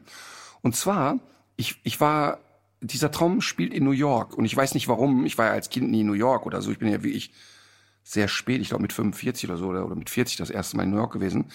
Und ich bin da auf der Flucht, also so ganz klassisch. Ne? Ich renne weg und renne weg und werde von mehreren erwachsenen Männern verfolgt und renne und renne und die schmalen Gassen wurden immer schmaler und die Hochhäuser immer höher gefühlt. Und ich konnte nirgendwo rein und raus und rannte und rannte und immer wieder diese Leute hinter mir her. Und dann war das wie so ein Labyrinth. Du biegst rechts ab, links ab und immer sind die wieder da und immer hinter mir. Und schweißgebadet und hast du nicht gesehen. Und irgendwann biege ich irgendwo rein und bin plötzlich in einer Toilette, die so so eine, so eine klassische Männertoilette in einer Großraumdisco ist, wo so eine pinke Rinne ist, die 20 Meter lang ist. Und denk, oh super, da stelle ich mich jetzt unauffällig zwischen den Menschen, die schon da sind. Und dann falle ich nicht auf und stehe dann da und plötzlich kommen diese Männer da reingestürmt und die mich also verfolgen mhm. und ich finde aber einen Ausgang und die Flucht geht weiter. Und dann startet das ganze Ding wieder von vorne und ich renne und renne und renne und renne und irgendwann kommen zwei Polizeiautos und diese Polizeiautos stellen sich so quer und ich denke, ah mega, die Polizei, da kann ich hin. Und renne also auf diese Polizei zu und sehe in diesem Polizeiauto meine Eltern sitzen. Mhm und denke, oh, jetzt bist du aber Maximum safe. Und meine Eltern steigen aus, packen mich und liefern mich diesen Männern aus. Oh. Und dann, ja, und jetzt wird's aber noch schlimmer. Und dann entsteht eine wüste Keilerei zwischen einem der Männer und mir. Und warum auch immer habe ich irgendwann ein Brotmesser in der Hand. Ja. Und ich weiß, dass es ein Brotmesser ist, weil es grobe Zacken hat. Und in dem Traum fange ich an zu versuchen, den Oberarm eines der Männer abzusägen. Oh Gott, oh Gott. Bringst du dich schon in Sicherheit? Nee, Gott sei Dank, du bist ja weit weg. Ähm, und pass auf, und weißt du, an welcher ich Stelle ich würde aber auch werde? das Brotmesser nehmen, wenn ich so überlege. Weil du auch so gerne Arme absägst? Nee, aber ich finde, äh, das kleine Kartoffelschälmesser nimmst du nicht dafür, das Frühstücksmesser auch nicht. Naja, aber es könnte ja auch ein langes Fleischermesser sein. Wenn man sowas zu Hause hat. Oder, so. oder die Machete. Naja, auf, ich, ich habe auch keine Ahnung, wo das Messer herkommt, aber ich werde immer an der Stelle wach, wo ich in den Händen fühle, wie die Zacken des Brotmessers über den Knochen reiben. Das heißt, ich merke dann wirklich in den Fingern dieses und das ist so unangenehm, dass ich davon wach werde. Und als ich ein Kind war, habe ich unglaubliche Angst durch diesen Traum gehabt. Also ich bin dann wirklich wach geworden und ich war schweißgebadet im wahrsten Sinne des Wortes. Mhm. Und ich brauchte dann wirklich, also einschlafen ging dann nicht mehr, ich brauchte dann wirklich immer so einen Tag, bis ich mich davon erholt hatte. Also das war wirklich furchtbar als Kind oder als Jugendlicher und hat, mich hat das auch wirklich lange, lange extrem verfolgt. Und wenn ich heute diesen Traum träume, wirklich noch höchstens einmal im Jahr, vielleicht habe ich auch schon drei Jahre nicht mehr geträumt, kann ich mich immer sehr detailliert an den Traum erinnern. Ich werde dann wach und heute ist es eher so, dass ich auch genau zwei Minuten später weiter schlafe und es eher spannend finde, mhm. dass es mhm. wieder aufgeplöppt ist. Und ich mich auch dann immer frage, was ist an dem Tag passiert, dass es ausgelöst hat? Ja. Warum ist der genau jetzt da, dieser Traum? Ne? Ja. Äh, wir werden ja viele Zuschriften kriegen von Traumdeutern. Ich selber erkläre mir natürlich eine Sache. Klar ist diese Hilflosigkeit, dann dieses Nichtvertrauen zu den Eltern, dass also die Eltern einem da überhaupt keine Sicherheit geben konnten. Ähm, aber warum das Brotmesser und warum das Armabsägen? Ähm, das erschließt sich mir nicht. Aber ich finde es äh, schon äh, spannend. Es gibt ja Leute, die haben, äh, die haben die Fähigkeit, ihre Träume so halbbewusst zu steuern. Und das ist, glaube ich, dem einen mehr gegeben als dem anderen, aber es ist in begrenzter Hinsicht auch trainierbar. Das heißt, wenn man jetzt, ähm, wenn man davon jetzt so wirklich krass verfolgt wird, dann gibt es da vielleicht auch eine Möglichkeit, diesen Traum so selber in die Hand zu nehmen und ein bisschen zu beeinflussen. Das wäre eigentlich mal spannend, darüber zu reden. Ich weiß aber auch nicht, also was mir mehr, ob dieses ganze Thema Frau Traumdeutung nicht manchmal auch so ein bisschen überhöht ist, weil also ich träume sehr, sehr viel komplett irren Schwachsinn, der äh, so überhaupt ja, gar dann, keinen dann, Sinn dann, macht. Dann schließt sich der Kreis. Ach so, du meinst, das ist eine Diagnose. Äh, ja, okay. Ja. Dann habe ich nichts gesagt. Ja, ich weiß nur nicht, ob es so. Ähm, man, manchmal macht man sich, glaube ich, auch selber noch mal so Druck, äh, weil im Schlaf passieren ja alle möglichen Sachen. Äh, das, das ist ja irgendwie auch so ein Reinigungsprozess fürs Hirn. Und das meine ich jetzt gar nicht so in so einem übertragenen Sinne, sondern tatsächlich ja auch praktisch. Also da werden ja bestimmte. Ja, aber deshalb, deshalb träumst du natürlich viel wirres Zeug, weil ja viel wirres Zeug im Kopf ist. Ja. Das muss dann alles raus. Aber ich habe das schon auch ein, zwei Mal gedacht, das hat ja, das hat wirklich auch einen eigenen Unterhaltungswert und es ist so eine zusätzliche Dimension im Leben, die sich dadurch erschließt. Bei mir ist es tatsächlich auch meistens eher negativ und angstbesetzt, aber manchmal eben auch nicht. Äh, nur ich frage mich eben, ob man, ob man so, ob wirklich diese Sinnsuche darin, ob die einen immer weiterführt oder ob die einen nicht manchmal auch so ein bisschen verrückt machen kann, weil es mitunter dann vielleicht doch einfach irgendwelche irren Verschaltungen sind, die dazu führen, dass man so sowas Beklopptes träumt. So wie ich ja zum Beispiel, äh, habe ich dir erzählt, ich habe ja diese äh, Impfung mit AstraZeneca gehabt und das war ja Kurz nachdem wir den. Und hast du geträumt, dass du danach einen großartigen Handyempfang hattest. Ja, und ich musste den Hausschlüssel auch nie wieder suchen, weil der klebte immer an meinem Arm der jetzt ja seitdem so. magnetisch ist. Nee, das war aber sehr, sehr witzig, weil ähm, ich habe nämlich äh, tatsächlich auch in diesem, in der Nacht äh, der Impfung hatte ich so 39 Grad ähm, Fieber und habe so ganz strange Fieberträume gehabt. Und wir hatten es in der Woche vom Podcast, ging es um irgendeine Geschmacksverirrung, worüber wir uns irgendwie unterhalten haben.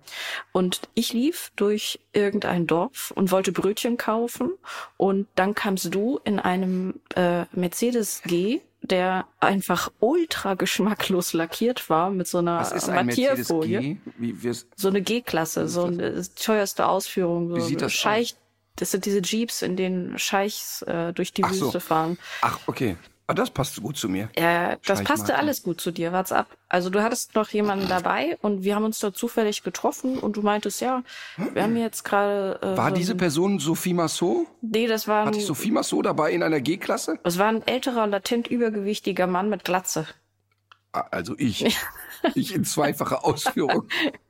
Jedenfalls, du bist, äh, du warst auf dem Weg, hast du erzählt, äh, zu einem Pitch-Gespräch über eine, eigene Sneaker-Kollektion.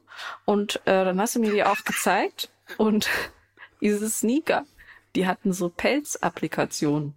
Also und ich habe zum Arzt. Und ich habe gedacht, Alter, was macht ihr denn da jetzt? Erstens sah das natürlich furchtbar aus und zweitens habe ich auch sofort den Shitstorm im Kopf gehabt, weil selbst wenn du jetzt sagst, das ist Kunstpelz, das ist ja meistens ist das ja irgendwie dann Hunde oder Katzenfälle aus China, weil das billiger ist als Kunstpelz. Und ich wollte dich äh, sowohl auf diese Geschmacksverirrung hinweisen als auch auf den potenziellen Shitstorm, aber du wolltest von all dem nichts hören, weil du so begeistert warst von Wie diesen immer. Sneakern. Wie immer. Ja, und ich weiß nicht, ob es was, ob es wirklich, äh, ob es wirklich sinnvoll ist, jetzt wiederum in diesem Traum nach Sinn zu suchen. Nee, nein, aber schau mal, ich, also ich habe ja meinen, äh, ich säge den Arm ab Traum ja nie äh, mal professionell therapeutisch äh, behandeln lassen nee. oder dass ich gesagt habe, also und zwar nicht, weil ich äh, es falsch finde, wenn jemand zur Therapie geht, ganz im Gegenteil, darüber haben wir hier schon gesprochen. Ja. Ich finde es mega wichtig, dass man zu Therapeuten geht und ähm, und sich coachen lässt und so weiter. Und auch das habe ich schon getan. Ähm, aber jetzt in dem Zusammenhang eben nicht. Und ähm, aber jetzt trotzdem ist es ja für mich dann so, ich war ja dann als Kind schon so, dass ich eher so analytisch durch die Welt laufe und gedacht habe, was sagt mir das und so, ne? Und zwar nicht, also dieses auf der Flucht sein und hilflos sich fühlen mhm. und die Eltern geben dir keinen Halt. Das war für mich alles nachvollziehbar. Ja. Ähm, weil das ja bei mir in der Kindheit einfach so schlichtweg so war. Ja. Das war jetzt gar nicht so überraschend für mich. Aber was, warum säge ich an einem Arm mhm. und warum habe ich äh, dieses Gefühl in den Händen? Und jetzt deinen Traum, wenn ich da komme und mache eine geschmacklose Sneaker-Kollektion, dann hat's ja zwei, drei nachvollziehbare Gründe, glaube ich. Ich glaube, das eine ist, du weißt ja, dass ich immer wieder neue Ideen habe. Und ich weiß auch nicht, ob wir darüber gesprochen haben, dass ich ja tatsächlich gerade an der Klamottenlinie bastle. Nein. Das ist ja also wirklich kein Witz. Du verarscht mich. Haben wir nicht drüber geredet? Nein. Nein, ich verarsche dich nicht, überhaupt nicht. Was? Überhaupt nicht. Überhaupt nicht. Wir machen ernsthaft, wir machen ein eigenes Modelabel. Und zwar jetzt nicht damit, also damit jetzt, ich weiß, dass jetzt alle ersticken vom äh, Hörer, äh, vom, vor den Empfangsgeräten. Nicht, weil ich jetzt glaube, ich bin da äh, äh modebewusst, überhaupt nicht. Ja. Ne? Aber, aber es gibt wirklich ähm, äh, wenn du Hundeklamotten hast, hast du entweder funktionale Kleidung, damit siehst du dann aus wie Reinhold Messners Enkel. Mhm. Und noch schlimmer ist, wenn Paare die gleiche Schöffeljacke tragen. Oh, ja. Ähm, ne? Also entweder, entweder ist diese Kleidung funktional und dann sieht die einfach scheiße aus. Oder die Klamotten sehen cool aus und dann sind sie für einen Hundespaziergang nicht so richtig geeignet. Und deshalb ist jetzt der erste Gedanke, dass ich gerade eine Jacke entwerfe. Oder nicht ich entwerfe die, weil ich Modedesigner bin, sondern ich erkläre. Glück, ja. Nein, nein, nein, um Himmels Willen. Ich erkläre den Designern, was ich glaube, was da rein muss und was ich brauche für einen Spaziergang und was ich irgendwie, wo ich Bock drauf habe. Ach, das ist ja cool. Und dann machen die mir Vorschläge. Zum Beispiel sind ein paar Hoodies dabei und es gibt ganz viele Hoodies, wo ich denke, irgendwie sitzt das nicht so richtig und irgendwie passt das nicht und irgendwie fehlt mir da so ein kleines Gadget und so, ne? Und der, und, und wenn, ist es auch immer so teuer, dass die gleich der Kit aus der Brille fliegt, finde ich. Und, und ich finde, ein, ein Hoodie darf auch äh, mal unter 100 Euro kosten und so, ne? Und, Und das ist ein spannendes Thema. Das haben wir schon ganz lange auf dem Zettel und jetzt haben wir das so ein bisschen angegangen. Also, aber unabhängig davon, dein Traum, du hast im Kopf, der kommt immer wieder mit neuen Ideen aus der Höhle. Und weil du mit mir äh, ja bei aller Frotzelei sehr empathisch bist, war das, glaube ich, eher so dieses, äh, die Mutti will den schützen. Ja, ich sagt, glaube wirklich. Ich glaube wirklich, ja. Ja, total, total, total. Und ähm, und das ist ja sehr nett und ähm, sehr fürsorglich. Aber parallel erlebst du ja in dem Traum, wenn der Hornochse sich was in den Kopf gesetzt hat, kannst du dem vor allem dieser Welt warnen, es bringt nichts. Ja. Ja, so, also an alle Traumdeuter da draußen. Ich freue mich jetzt schon auf die Analysen. Ja. Es gab einen Themenvorschlag, der aber auch schon äh, auf meinem Zettel stand. Äh, und zwar geht's mal wieder um das Thema Parasiten und um einen fast äh, nahezu unbekannten Parasiten dazu, die Hirschlausfliege. Hattest du mal davon gehört, bis jetzt der Themenvorschlag kam? Nein. Nein. Und ich äh, habe mich ja bereits geoutet, dass ich dieses Wort noch nie gehört mhm. habe und musste mich schon in meinem Umfeld hänseln lassen. Wie kannst du die Hirschlausfliege nicht kennen? Ja, einer dieser äh, Hänseler äh, war ich. Ich kannte das Tier allerdings auch sehr lange nicht, bis vor etwa zwei Jahren, als ich abends neben Alma auf dem Sofa saß und äh, sie am Bauch gestreichelt habe. Da habe ich plötzlich so ein ameisenartiges Wesen entdeckt, das durch das Fell krabbelte. Ich habe die äh, vielleicht für, für zwei Sekunden gesehen und dachte wirklich zuerst an eine verirrte Ameise. Aber diese Art, wie sich dieses Tier so behende durch das Fell gewühlt hat, das wirkte so heimlich und dubios, dass ich äh, irgendwie so gedacht habe, hier, das stimmt was nicht. Also es war wirklich so, wie wenn, wenn so ein Floh auch versucht zu, zu entkommen. Und ich habe die dann äh, gepackt, also ich habe die in dem Fell äh, kriegen können und habe gegoogelt, äh, konnte das dann eben nach einer Weile als Hirschlausfliege identifizieren, was allerdings auch gar nicht so einfach war, weil die hatte zu dem Zeitpunkt schon ihre Flügel abgeworfen und das finde ich so abgefahren. Hatte sie denn Tier. noch ihr Geweih? ja. Aber ich finde das so also, verrückt bei Wie kommt man denn Tier. darauf, eine, eine, ein, eine Hirschlausfliege? Das heißt, da hat jemand eine Laus mit einem Hirschen gepaart oder was? Ähm, ja, das ist natürlich der naheliegendste aller Gedanken. Aber äh, tatsächlich ist es ein blutsaugendes äh, Parasitentier, das sich in erster Linie äh, auf Rotwild aufhält. Das Rotwild Wild anzapft, sich dort vermehrt und so weiter. Und deswegen kommen diese Hirschlausfliegen auch genau davor, äh, in Wäldern eben, wo es diesen, wo es einen relativ hohen Wildtierbestand äh, gibt. Die sind aber nicht auf äh, Rehe oder Hirsche ähm, angewiesen. Die gehen eben auch auf andere Tiere. Aber ich finde diese, dieses superheldenmäßige Mission Impossible, Mission, Mission Impossible-artige so witzig bei denen, dass die so angeflogen kommen. Und sobald die gelandet sind, brechen die ihre eigenen Flügel ab und wühlen sich dann so in das Fell rein und suchen, suchen eine entsprechende Saugstelle. Du findest das schlau? Ich finde das so abgefahren. Das klingt wie so eine so ein ja, aber Superheld was ist denn, wenn der Comic. dann da runterfällt? Dann ist der, wenn der runterfällt, dann liegt der da und sagt, ja Leute, ich bin Veteran. Ich war damals im Einsatz und musste meine Flügel für euch lassen. Ja, genau. Und jetzt liege ich hier hilflos. Ich, ich, so wie das, ähm, so wie sich diese Fliege in Almers Fell verhalten hat, äh, die ist so ganz flach und hat so krumme Beine. Ich glaube nicht, dass es oft vorkommt, dass die irgendwo runterfallen. Der Nachteil ist auch, dass. Aber was ist denn jetzt an, hm? an diesem lustig benannten Tier die Gefahr? Weil die die Dame oder die Leute, die uns schrieben, die sagten, ja, uh, bitte darauf hinweisen, es ist ein sehr gefährliches Tier. Mm, ja, also da bin ich ehrlich gesagt gar nicht so sicher. Es gibt, ähm, es gibt die, äh, es, also es gibt immer mal wieder eitrige Entzündungen nach so einem Stich. Das kann beim, beim Hund, beim Pferd oder beim Mensch durchaus auftreten. Aber ähm, es ist eigentlich nichts, äh, was, was in, mit einer besonderen Häufigkeit auftritt. Und ähm, wie alle Blutsauger kann das Tier natürlich auch Krankheiten übertragen.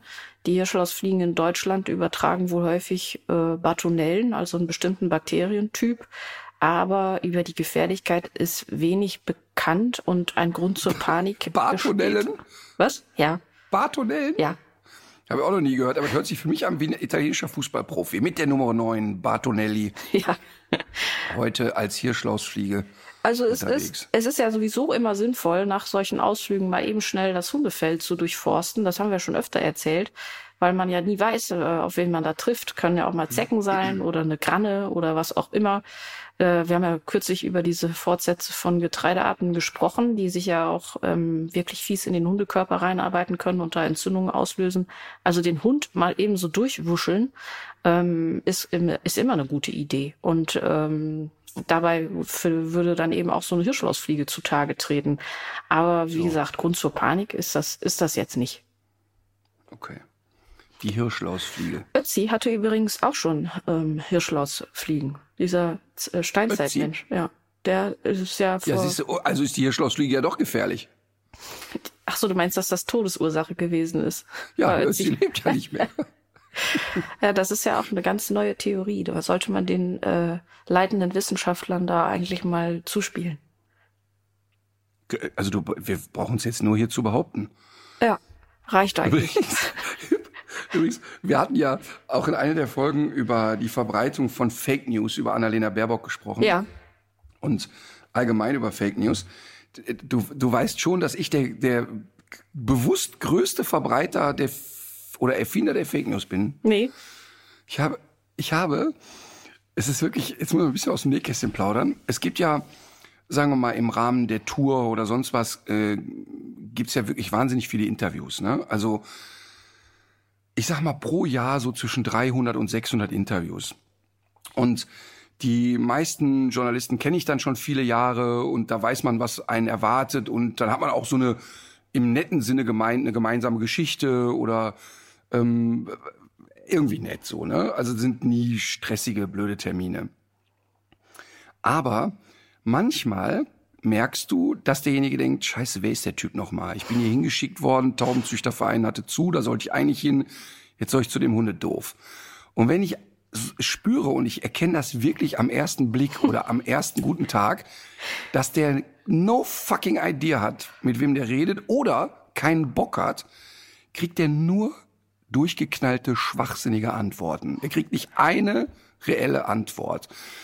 Und wir waren mal auf so einem Pressetag in Bremen. Da gab es dann erst so eine Pressekonferenz, wo alle allgemeinen Sachen fragen und dann kriegte jeder noch so ein Einzelinterview. Und das war ein total netter Tag, mega gut organisiert und ähm, alles war super. Und die Leute, auch die ganzen Zeitungsredakteure und Journalisten, die waren so nett alle und es hat einfach Spaß gemacht und alle gingen da irgendwie so, so, und dann kam irgend so ein Doof auf die letzte Sekunde da angehetzt und so, äh, äh, äh, wie du dir wirklich so einen siebtklassigen äh, Lokalredakteur dann So Horst Schlemmer ne? mäßig?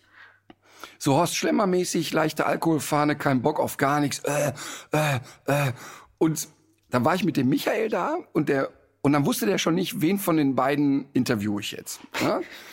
So und dann und dann hatte der irgendwie so von der Redaktion so sieben Fragen aufgeschrieben bekommen und las die dann so holprig vor. Herr Rütter, was ist denn Ihr nächstes Projekt? Ja, ich mache ja jetzt diese neue Musikshow. Ach so, ja, das ist gut. Und schrieb es einfach auf, ne?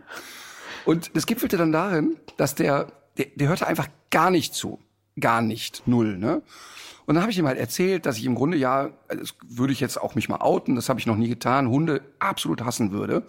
Und ich ja wie die Jungfrau zum Kinde dazugekommen wäre, eine Hundesendung zu moderieren. Aber mein größter Traum wäre Gesang.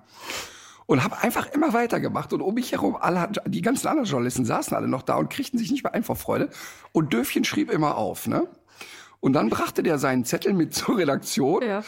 Und der wird wahrscheinlich, dieser Zettel ist wahrscheinlich kommentarlos im Schredderer gelandet, weil der Erste, der mit draufgelesen hat, gesagt hat, hör mal, Hotte, was ist mit dir passiert? Ne? Ja. Aber den eigentlichen Spaß und Verbreitung von Fake News, wir haben ja bei uns äh, bei der Mina TV einen Herstellungsleiter, Arndt Sassmannshausen. Und der Arndt ist so ein, so ein, so ein Kölscher Typ und gut drauf und, und wirklich so ein Junge aus dem Leben. Ne? Wir mögen uns wirklich sehr. Und der Arndt hat bei uns, äh, ist er so sagen wir mal, der Mann bei uns in der Firma, der am wenigsten Interesse an Fußball hat. Mhm. ne? Also wenn, wenn Deutschland gegen Österreich spielt, dann fragt er, ist der Hans Krankel noch dabei oder wer von denen wird denn jetzt deutscher Meister? Mhm. Also er kennt sich einfach gar nicht aus. Ne? Und oft kriege ich die Frage gestellt, Sie haben ja viele äh, interessante Persönlichkeiten kennengelernt, gibt es irgendjemanden, den Sie noch mal treffen wollen? Und habe ich in einem Interview gesagt, ja, ich würde gerne den Arndt Sassmannshausen kennenlernen. Und dann hat diejenige Person gefragt, ja, wer ist das? Und dann habe ich gesagt, der ist doch der zukünftige Präsident vom FC Köln. Und dann wurde das eins zu eins so abgedruckt. Und ab da habe ich, ich weiß nicht wie oft behauptet, Arndt Sassmannshausen wird der neue Präsident vom FC Köln. Ja. Und das gipfelte dann darin, dass wir in Berlin in der O2 World habe ich dann äh, einen Presseraum gemietet, als wir da gespielt haben, und haben dann eine gefakte Pressekonferenz mit Arndt gemacht und haben äh, den Jan daneben gesetzt und Jan hat ihm immer Sachen ins Ohr geflüstert und Arndt sollte die dann immer so wiedergeben. Dann habe ich vor der Show 10.000 Leute instruiert und gesagt, pass auf, ich komme gleich raus und werde fragen, wer wird der neue Präsident vom FC Köln? Und ihr schreit alle Arndt Sassmannshausen. Das war so lustig. Und, und der Arndt hat inzwischen so eine kleine Kladde, wo der die Zeitungsausschnitte sammelt. Ach was. Ja, ja, und auch in einem RTL Live-Interview habe ich es auch mal erzählt. Und spannend ist, dass sich keiner die Mühe gemacht hat, mal zu recherchieren. Also ja. ich hau da einfach raus, der wird der neue Präsident vom FC Köln und kein Schwein recherchiert. Schreiben wir einfach. Vielleicht ist auch. Und ich liebe das. Ja, vielleicht ist auch äh, Sport Insight jetzt schon an der Sache dran mit so einer Investigativrecherche. Äh, Die Eltern sind auch schon ganz schön stolz auf den Arsch inzwischen. Endlich. ähm, ja, Fake News. Wir haben kürzlich über ein Thema gesprochen, zu dem wir jetzt doch sehr viele Rückmeldungen bekommen haben. Du versuchst mich da immer in so eine perverse Ecke zu drücken, aber ähm, die Rückmeldungen auf die Folge zum Pfotenschnüffeln haben ja doch sehr eindeutig gezeigt, Nein, das machst du nur, um uns zu äh, kriminalisieren, sozusagen. Äh, diese Behauptung ist völlig haltlos.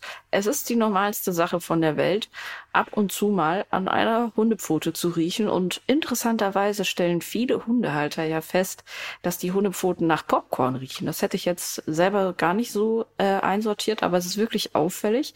Und wenn es nicht Popcorn ist, dann sind das irgendwelche anderen Sorten von Maisprodukten, also diese Fritos, von denen ich schon mal gesprochen habe, Pop Popcorn, Tortillas oder irgendwelche anderen Maisprodukte. Und es gibt auch tatsächlich eine Ursache dafür, nämlich dass der äh, Hund und auch der sauberste Mensch der Welt hat ja äh, alle möglichen Bakterien, Pilzen, Hefen auf der Haut, die er spazieren trägt, also alles ganz normal. Und auf den Hundepfoten ist das eben eine bestimmte Bakterienart, die irgendwelche Stoffwechselprodukte ausstößt und das riecht einfach genauso wie ähm, Mais mitunter. Okay, also du, du bleibst dabei, du findest es völlig normal, dass man an Hundepfoten schnüffelt.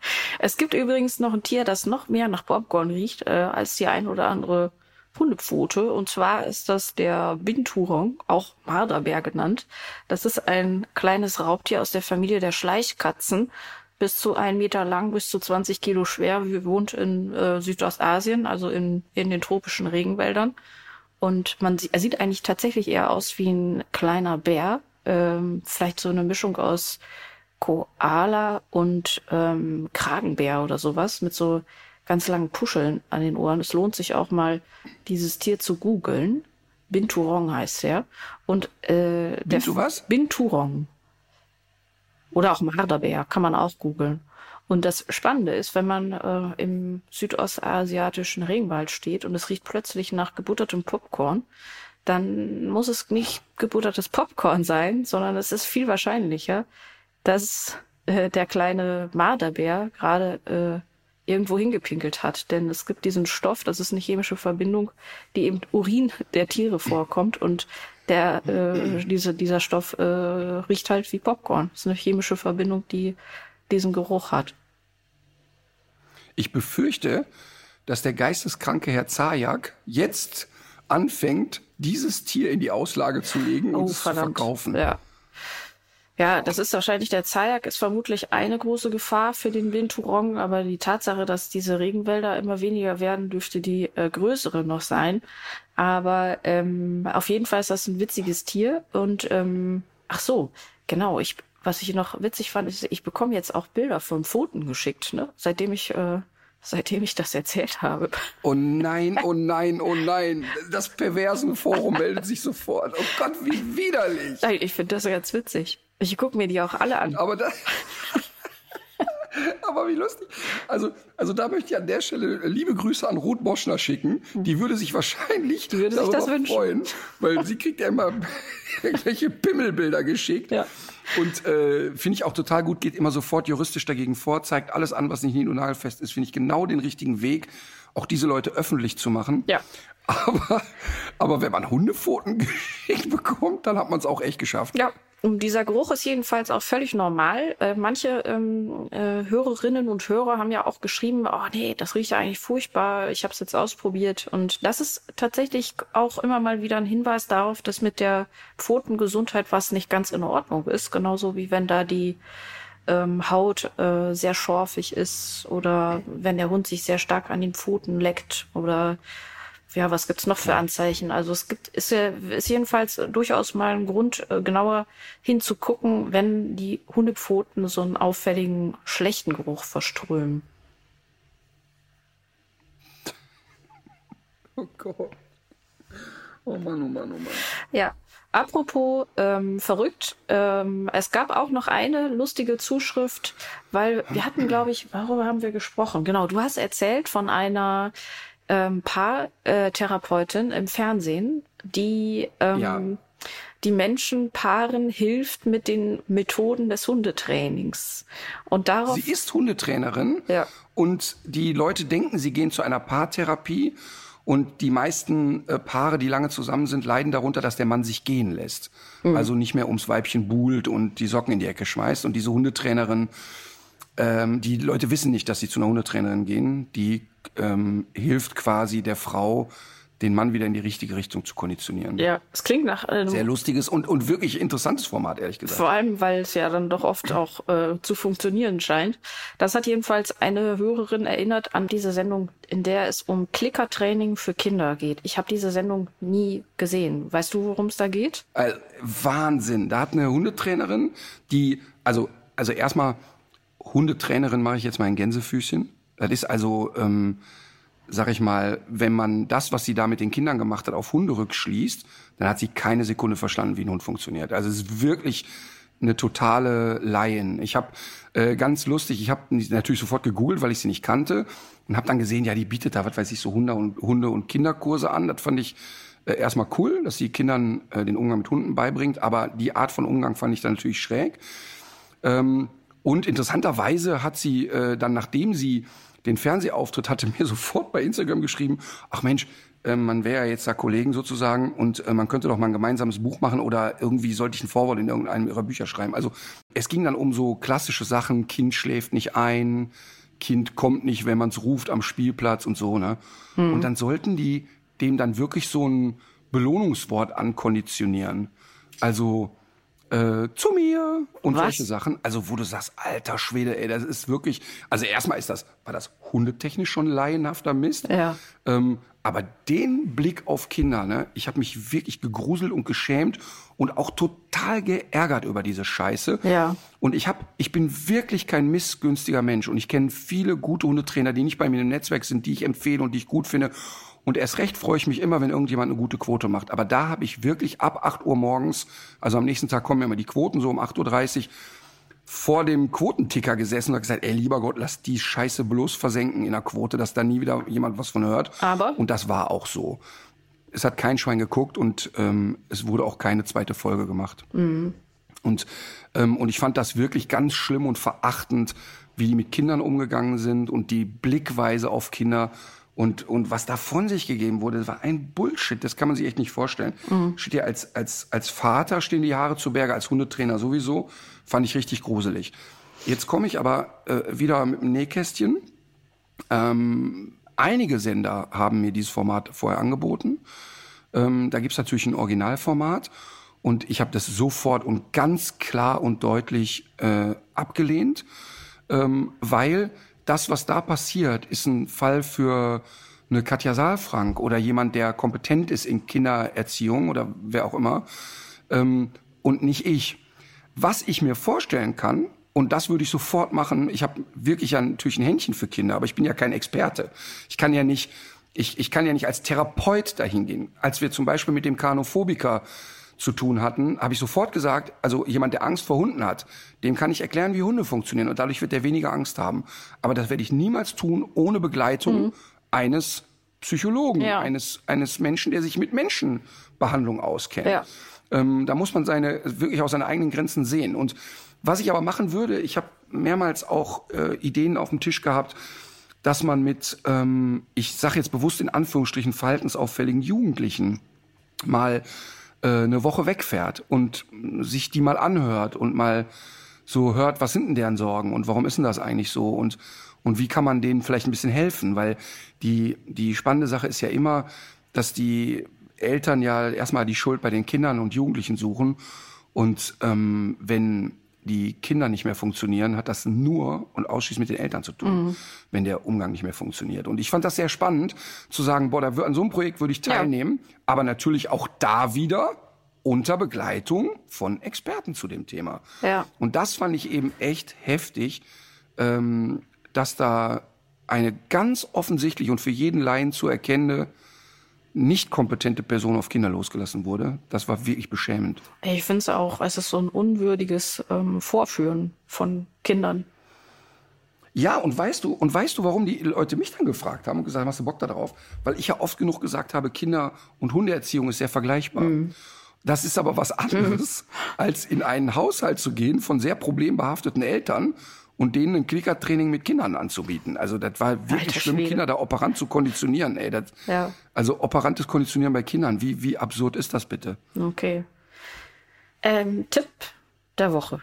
Klicker ich, deine Kinder. Ja, es wäre tatsächlich, äh, mein Tipp der Woche ist die neue Klimasendung bei RTL, das Klima-Update. Ähm, ist jetzt vor kurzem gestartet mit auch einem großen Erfolg. Also es gab ähm, irgendwie fast drei Millionen Zuschauer, hatten natürlich auch einen guten Vorlauf, aber ähm, man hat gesehen, dass das gerade bei den jungen Leuten auf richtig Interesse gestoßen ist.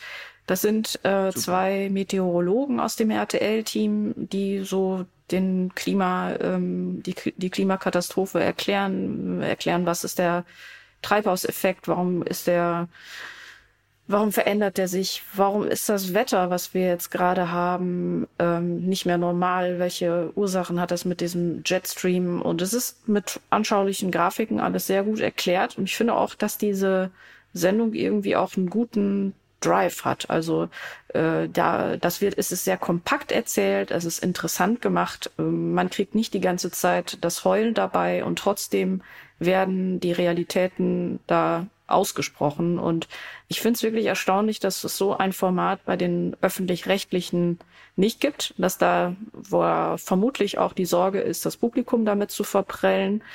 Bei RTL funktioniert's und äh, ich finde es gut, dass die sich das getraut haben, weil es ist das wichtigste Thema, was wir momentan haben. Wir haben es jetzt auch gesehen, da diese äh, extreme Hitze in Nordamerika. Wir haben beide ja diesen Artikel auch gesehen von äh, über die Muscheln, die da Wahnsinn. im Meer gekocht wurden. Und äh, das hat ja alles, äh, das sind ja alles keine einzelnen Effekte. Also die Tatsache, dass da jetzt diese ganzen äh, Meerestiere verstorben sind, das wirkt sich natürlich jetzt auch auf die Wasserqualität aus und in der Nahrungskette hat das ja ganz weitreichende Folgen. Also es ist eine, es ist eine Katastrophe, die sich da abzeichnet und die jetzt schon so ihre ersten Schatten vorauswirft. Und da brauchen wir ganz dringend solche Formate wie diese Klimasendung, die äh, die Dringlichkeit einfach nochmal deutlich machen und den Leuten auch erklärt, worum es da eigentlich geht und wie es dazu kommt und äh, was wir für einen Anteil daran haben. Also, der RTL Bildungsfernsehen. Genau, das Klima-Update. Kann man sich auch im Internet cool. angucken. Im Moment läuft das donnerstags und samstags, aber die haben auch ähm, online ein sehr gutes Angebot mit äh, kurzen Erklärfilmchen. Kann man wirklich gut empfehlen. Okay, ich äh, komme wieder mit einer äh, feministisch angehauchten Empfehlung. Ähm, das ist ja das, als damals bei äh, Hart aber fair die angebliche Feministin die Sendung gestürmt hat. Ja. Ähm, was mich da am meisten genervt hat, ist, dass sie für eine, für eine Hundertstelsekunde versucht hat, mich in irgendeine Macho-Ecke zu stellen. Mhm. Und ich habe sie nur so behandelt, wie man solche Leute behandelt, die so umgehen. Ähm, alleine schon, ich habe drei Töchter und äh, bin da wirklich jemand, der die Gleichberechtigungsfahne sehr, sehr hoch hält.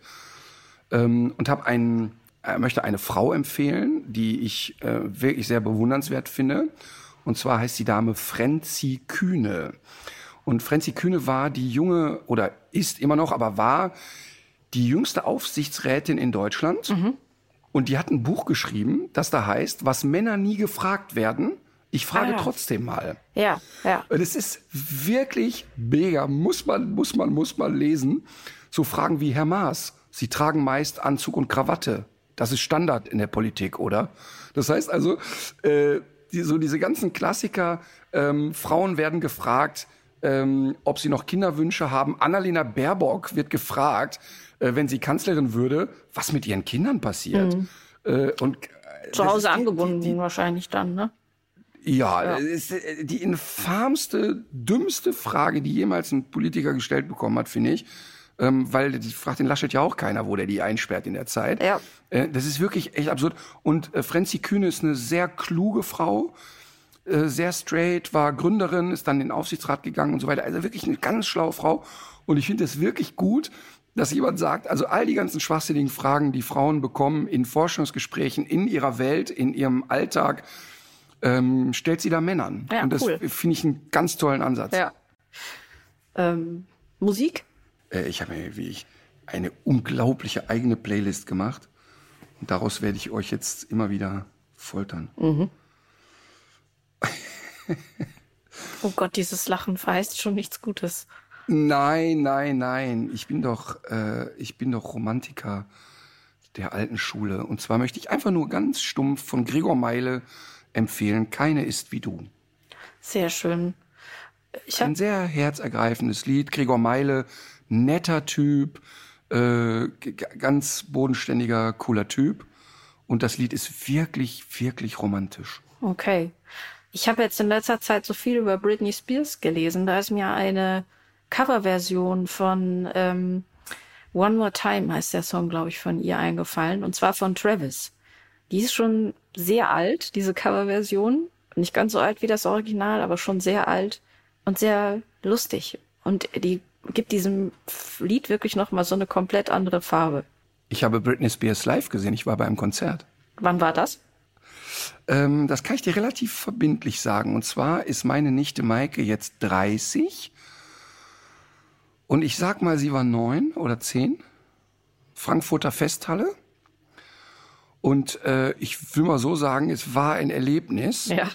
Denn ähm, äh, Britney Spears war, ähm, also ich glaube, dass sie total, weil man jetzt ja nur noch so, so, so dramatische Dinge von ihr hört und mhm. trashige Dinge, aber ähm, die, die hat die Halle da wirklich auseinandergenommen. Also die war auf der Bühne, das hat gerumst und gebumst, die mhm. war wirklich stark. Ähm, Hinterher hat man behauptet, sie hätte keinen Ton live gesungen. Das kann ich gar nicht beurteilen. Das weiß ich schlichtweg nicht. Mhm. Aber die war schon sehr wuchtig auf der Bühne und hat das wirklich mega gemacht. Und ähm, für meine Nichte war das natürlich ein unfassbares Erlebnis. Ja. Denn ähm, die, die war natürlich mit neun oder so, oh, Britney Spears. War das ihr und erstes dann fährt Konzert? der Onkel mit ihr dahin. Ihr allererstes Konzert. Und dann haben wir direkt noch einen draufgesetzt und sind ein paar Wochen später ähm, quasi zu dem deutschen äh, Äquivalent von Britney Spears gefahren. Und jetzt sagst du, wer es ist? zu in der Zeit. Wenke Mürre? Galt immer als die deutsche Britney Spears. Wenke Mürre? Jeanette Biedermann. Ah. Und dann war ich bei Jeanette Biedermann, ähm, das habe ich ihr auch mal erzählt, viele Jahre später, 20 Jahre später, war ich also mit meiner Nichte wieder beim Konzert Jeanette Biedermann im E-Werk und Jeanette Biedermann kam raus und jetzt echt anschnallen, hat's zehnmal so gut gemacht wie Britney Spears. Ach was. Ohne Scheiß. Es war wirklich richtig gut. Und da, das habe ich Jeanette mal, ich habe die mal, wo, boah, ich sag mal beim Deutschen Fernsehpreis oder irgendwo so habe ich die mal getroffen backstage und kam irgendwie so ins Quatschen, weil sie sehr hundeaffin ist und da haben irgendwie geplaudert. Und da habe ich das auch genau mich so geoutet und habe gesagt, boah, ich dachte damals, uiuiui, das könnte ein langer Abend werden mit der Nichte dahin. Ja. Ähm, und die war total beeindruckt. Fand ich, fand ich wirklich richtig gut damals. Cool. Verrückt, oder? Ja. Ja, dann wünsche ich dir weiter wirre Träume von mir. ja. Legt euch wieder hin. Legt euch wieder hin.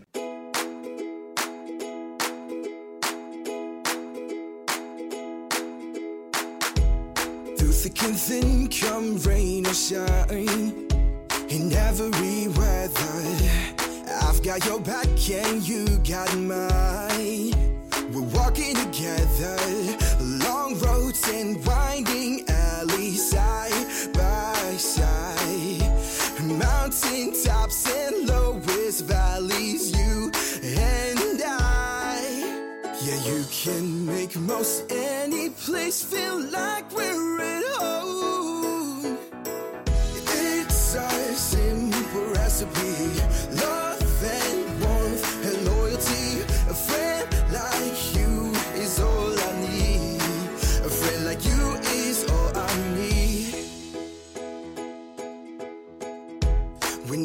I'm down, you cheer me up.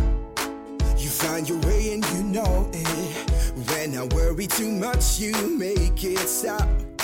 And take me back to the moment when it gets cold. You're there to keep me warm. And after a dark night, you brighten up my morning. As long as I'm around, be sure that you're not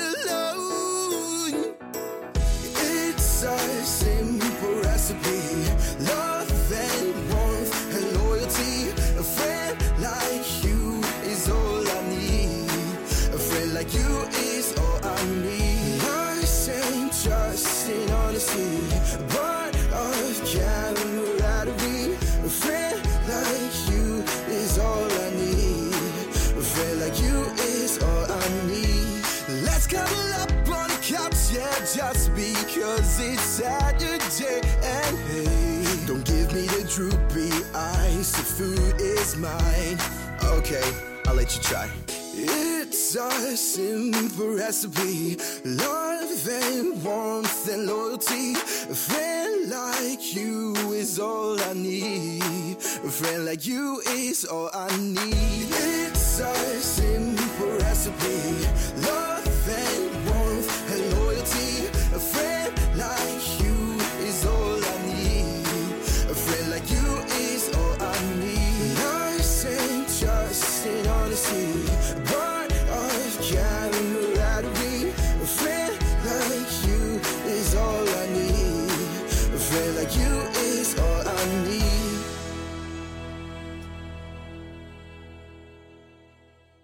So Leute, das war's jetzt mit tierisch menschlich. Aber damit ihr die Zeit zur nächsten Folge gut überbrücken könnt, haben wir hier noch einen Podcast-Tipp für euch. Hallo, mein Name ist Stefanie Stahl und mein neuer Podcast ist jetzt draußen. Der heißt Stahl, aber herzlich. Und bei diesem Podcast führe ich Therapiegespräche, also mit Einzelnen, mit Paaren, manchmal auch mit Promis. Und ihr könnt sozusagen wirklich in der Sitzung mit dabei sein, hörenderweise. Und zwischendurch mache ich auch immer mal so eine Metaebene und auf der Metaebene erkläre ich nochmal was oder gehe nochmal tiefer auf ein Thema ein. Und ja, ich würde mich super freuen, äh, wenn es dich interessiert. Ich denke, die Themen holen viele Menschen ab und es gibt viel Stoff dabei, auch um über sich selbst nachzudenken. Stahl aber herzlich, jetzt überall, wo es Podcasts gibt. Audio Now.